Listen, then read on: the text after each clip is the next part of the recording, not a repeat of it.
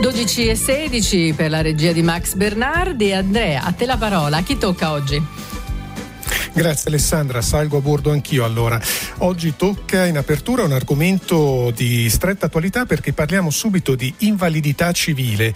Tutti gli invalidi civili che hanno un'attività lavorativa anche piccola o simbolica si vedranno sopprimere l'assegno di invalidità. Stiamo parlando dell'assegno di 287 euro mensili. Lo ha evidenziato l'INPS provocando la reazione dell'Associazione Senior Italia Federanziani che ha parlato di violento accanimento nei confronti di persone con invalidità che vorrebbero mantenersi attive. E parlare di questo tocca subito a Eleonora Selvi, consigliere e portavoce di Senior Italia Federanziani. Buongiorno Selvi. Buongiorno.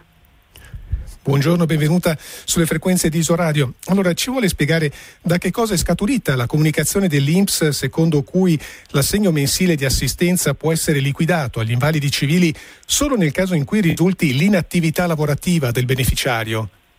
Eh, la nota scaturisce da una sentenza della Corte di Cassazione che eh, ha stabilito che il mancato svolgimento dell'attività lavorativa è un elemento costitutivo del diritto alla prestazione assistenziale, quindi significa che è una condizione che non può mancare. Quindi nel momento in cui si svolge un'attività lavorativa di qualsiasi tipo, anche modesta, con un piccolo reddito, ecco che si perde il diritto all'assegno. Ricordiamo che l'assegno mensile di invalidità eh, è concesso dall'Inps a chi ha avuto una riduzione della capacità lavorativa che sia superiore al 74%.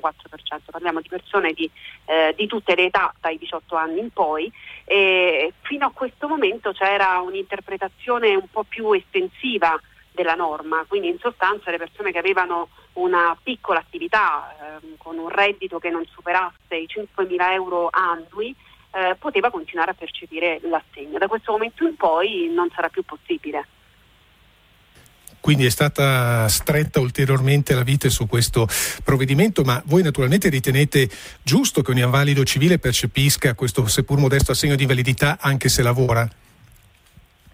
Beh, eh, quello è un supporto che appunto abbiamo detto già è modesto e quindi andrebbe semmai fatto un ragionamento anche su questo, estensivo e non riduttivo. Il lavoro d'altro canto rappresenta per moltissime persone con invalidità eh, non solo un modo per ovviamente guadagnare eh, del denaro che è fondamentale per, per la vita di queste persone, ma rappresenta anche Uh, un modo per restare attivi nella società, quindi per mantenere un loro uh, ruolo autonomo.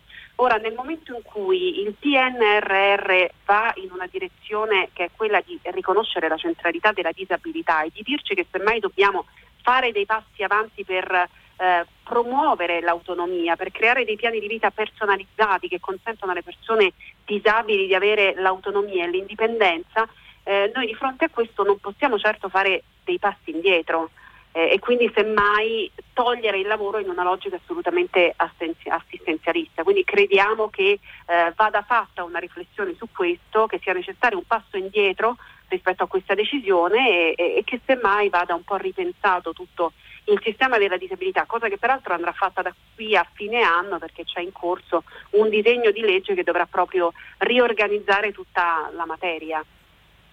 Ecco, in che direzione va questo disegno di legge? Ci può anticipare alcuni dei contenuti sempre che poi rimangano eh, quelli che sono già eh, nel testo e non vengano ulteriormente modificati? Beh, le linee sono quelle date dal PNRR, quindi ci sarà una revisione un po' complessiva della materia, una semplificazione della normativa di settore a partire dall'accertamento della condizione di disabilità eh, che sarà di carattere multidisciplinare, quindi sarà eh, uniformato a, alle normative, alla Convenzione dell'ONU ad esempio.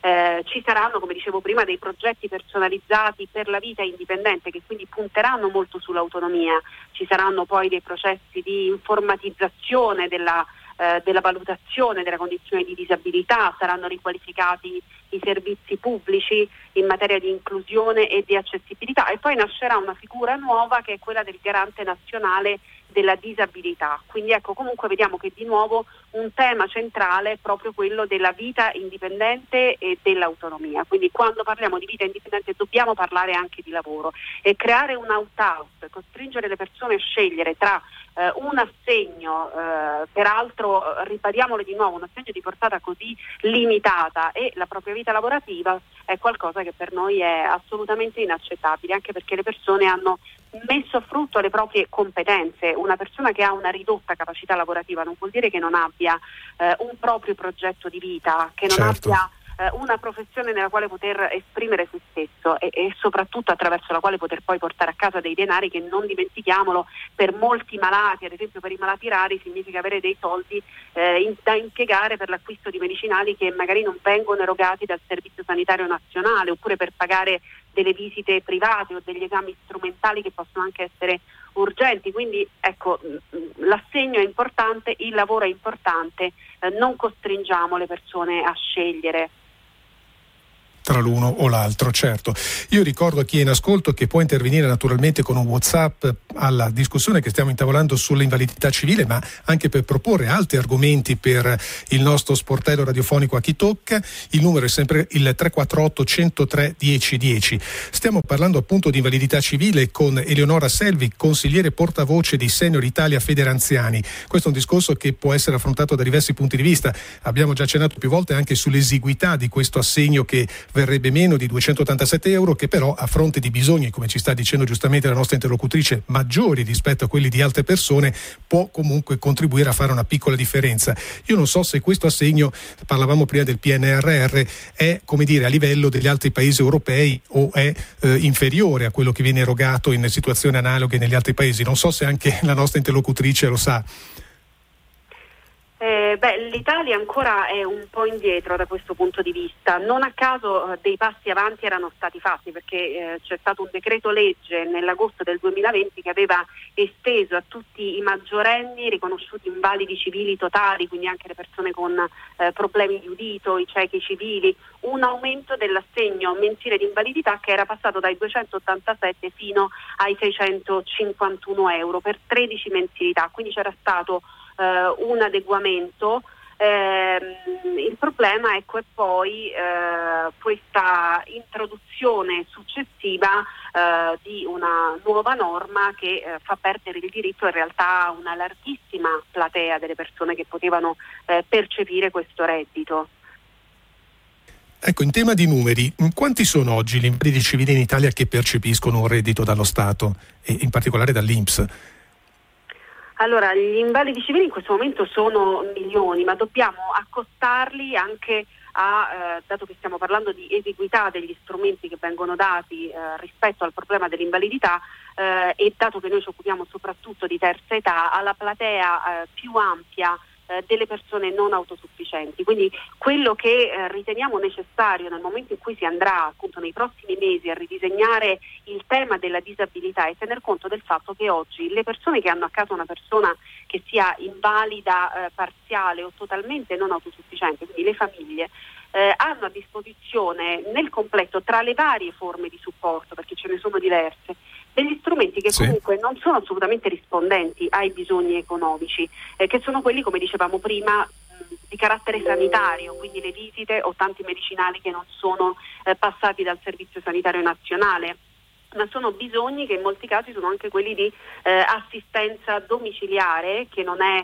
eh, in questo momento erogata in modo sufficiente dalle strutture che dovrebbero appunto garantire questo tipo di supporto e che viene cercata sul mercato, quindi pensiamo a eh, quelle che chiamiamo badanti, in questo caso parliamo soprattutto della platea di anziani, ma eh, dovremmo dire ecco, eh, le assistenti, gli assistenti familiari che aiutano anche tante persone under 60 ma comunque con dei problemi di invalidità.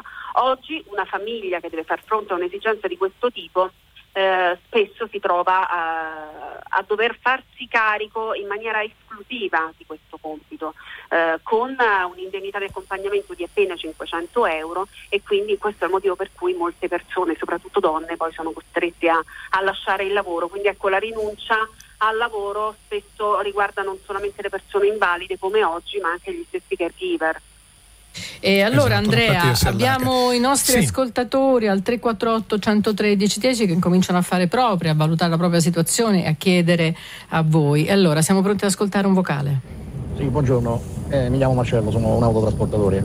In merito all'intervista che state facendo in questo momento per quanto riguarda l'assegno di invalidità, e si sta discutendo che l'Inps vorrebbe togliere questo assegno di invalidità a chi ha un'attività. Ma questa cosa riguarda soltanto l'invalidità civile, perché ci sono anche altre forme di pensioni, per esempio tipo la IOL, l'indennità lavorativa, l'integrazione lavorativa, e uno se vuole può anche continuare a lavorare, però deve pagare una tassa a parte. Cioè riguarda solo l'invalidità civile, volevo sapere questo. Grazie e buongiorno. A voi. E allora giriamo la domanda alla nostra ospite, se è in grado di rispondere, Eleonora Selvi. Sì, riguarda solo l'invalidità civile, appunto come dicevamo, l'invalidità civile eh, parziale. Quindi possiamo tranquillizzare il nostro ascoltatore. Ci avviamo in conclusione del nostro discorso. Sono purtroppo ricorrenti anche i casi di assegni di invalidità percepiti senza averne diritto. Eh, quanto sono efficaci i controlli in essere anche a tutela di chi l'assegno invece lo percepisce con pieno diritto? Allora, i controlli chiaramente eh, come in tutti gli ambiti sono uno strumento fondamentale, sono anche un deterrente. Eh, il fatto è che poi eh, calcando, eh, mettendo l'accento su questo tema dei furbetti, continuiamo a chiamarli furbetti, ma in realtà dovremmo parlare di criminali, ehm, riferendosi esatto. alle persone che abusivamente usano uno strumento che invece è fondamentale per altre fasce della popolazione, rischiamo ecco, poi di eh, spostare il focus eh, dell'attenzione. Quindi un maggiore contrasto è sicuramente fondamentale anche per liberare risorse, per far sì che eh, siano sempre meno quelli che pensano di poter approfittare eh, di una situazione, di uno strumento che invece è fondamentale, ma noi concentriamoci, continuiamo a concentrarci sul diritto delle persone che sono veramente in difficoltà. E eh certo. E allora in conclusione vogliamo rivolgere un appello al governo perché ripensi a questo provvedimento o insomma ponga un rimedio quanto mai tempestivo in merito all'assistenza e ai contributi per gli invalidi civili. Sono stati già dati dei segnali importanti in questo senso di riflessione, noi ci auguriamo che la riflessione sia rapida perché purtroppo la norma è già sostanzialmente eh, entrata in vigore e quindi siamo disposti anche a un incontro con i ministri competenti per trovare insieme delle soluzioni eh, che possano consentire ai cittadini di andare avanti eh, tranquillamente e semmai per ragionare, come dicevamo prima, sui passi avanti che si potrebbero fare eh, nella direzione di un maggior supporto a chi ne ha bisogno.